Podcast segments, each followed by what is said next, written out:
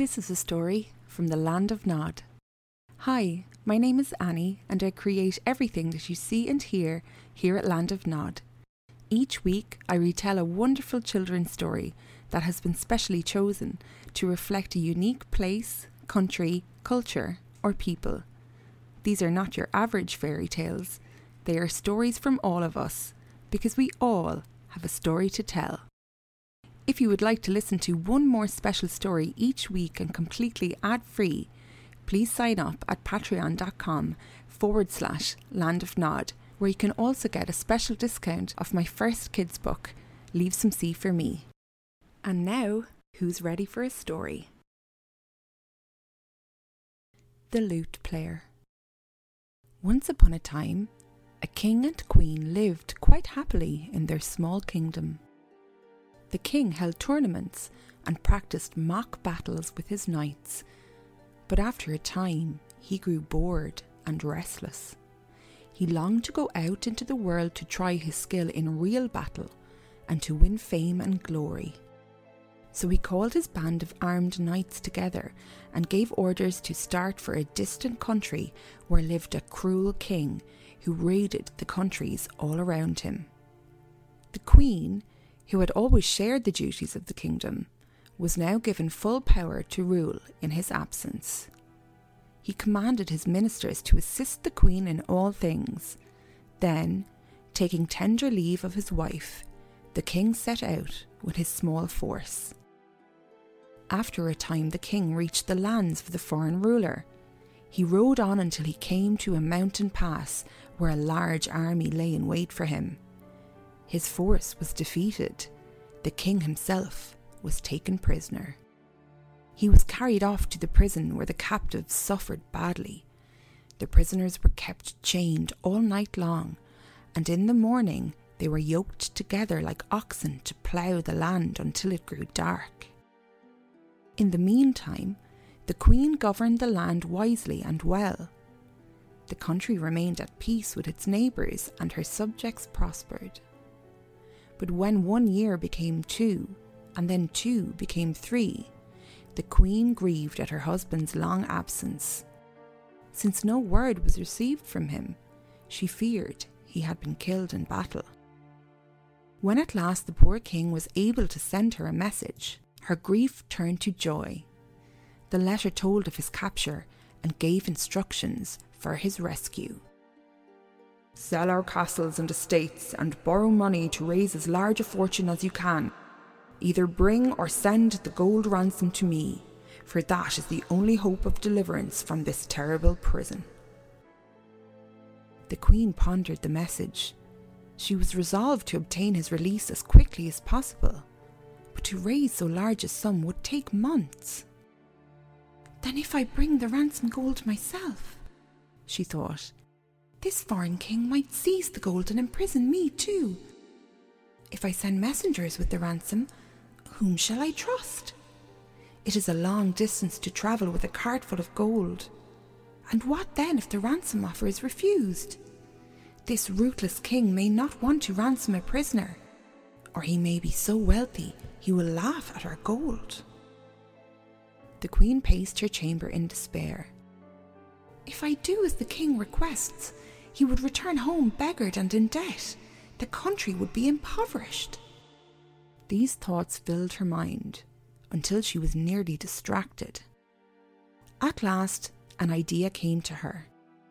She would journey to the distant land herself as a travelling minstrel, a lute player, and she would rescue the king herself.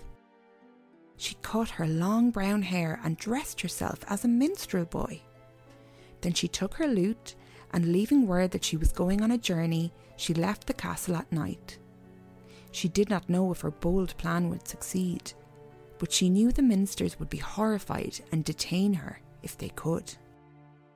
At first, the queen rode alone, but soon she joined a party of pilgrims journeying her way. Later, she joined a group of merchants and players. The young minstrel who played the lute so well and sang so gaily was welcome company to the travellers. In this way, she neared her destination in a little more than a month.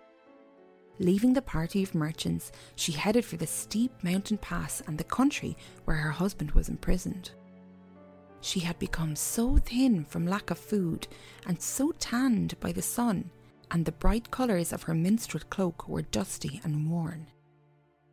When at last she arrived at the palace of the foreign king, she walked all round it, and at the back she saw the prison. Then she went into the great court in front of the palace. Taking her lute in her hands, she began to play so artfully that those who heard her felt as though they could never hear enough. After she had played for some time, she began to sing, and her voice was sweeter than a nightingale's. I come from my own country far into this foreign land. Of all I own, I take alone my sweet lute in my hand. Oh, who will thank me for my song, reward my simple play? Like lovers' sighs, it still shall rise to greet thee day by day.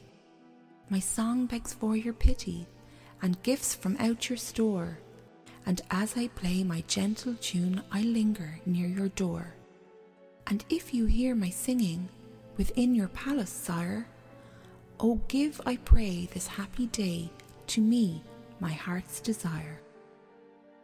No sooner had the king heard this touching song, sung by such a lovely voice, than he had the singer brought before him. Welcome, lute player, said he. Where do you come from? My country, sire, is far away across many lands I wander from country to country, and I earn my living with my music.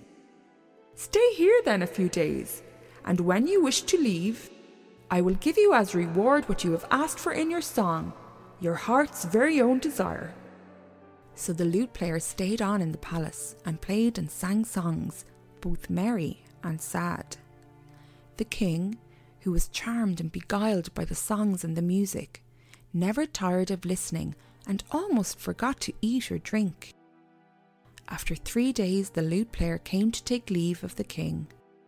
Well, said the king, what do you desire as your reward?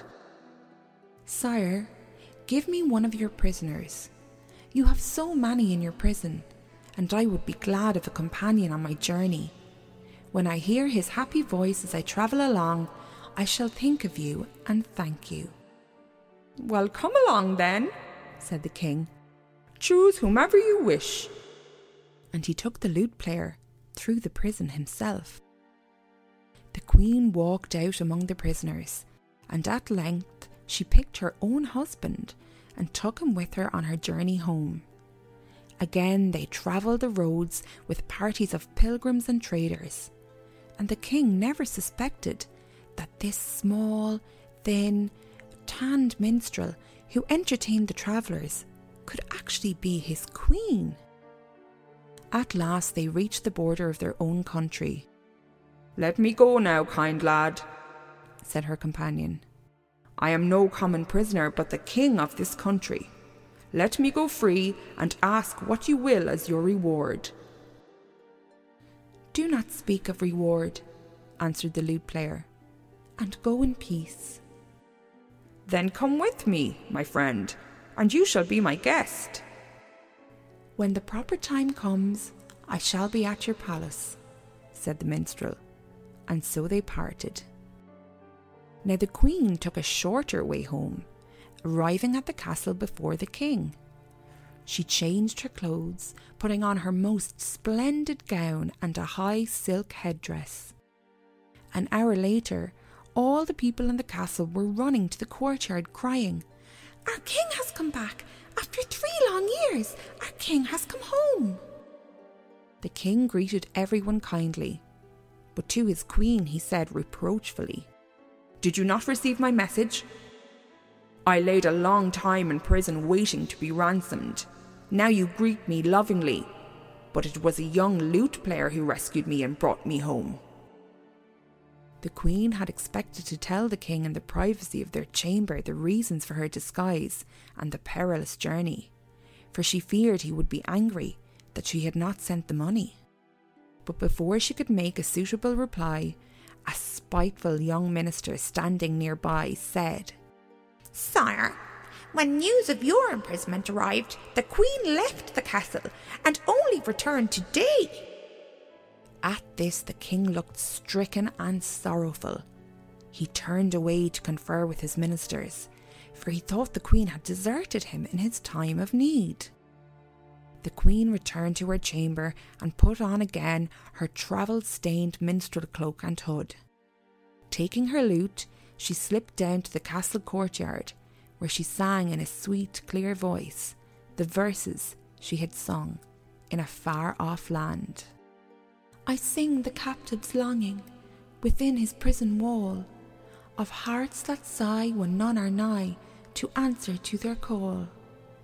And if you hear my singing within your palace, sire, O give, I pray, this happy day to me, my heart's desire. As soon as the king heard this song, he ran out to meet the lute player, took him by the hand, and led him into the castle. Here, he cried, is the boy who released me from my prison. And now, my true friend, I will indeed give you your heart's desire. I ask only your trust and love, said the queen, throwing off the hooded cloak and revealing herself. And I beg that you listen to my story. A cry of astonishment rang through the hall. The king stood amazed, then rushed to embrace her. My dear husband, said the queen as she led him to one side, I did receive your message, but I chose to follow another plan. Then the queen told him all that had troubled her about the ransom plan, and why she thought it the wiser course to rescue the king instead through her skill as a lute player. Thus, she ended, you return not to a sorry kingdom of debts and people overburdened with taxes, but to a prosperous land and contented subjects. Then the king, knowing she was right, rejoiced in the wisdom and courage of the queen, and in gratitude proclaimed a seven day feast of celebration in her honour to be held throughout the land. The end.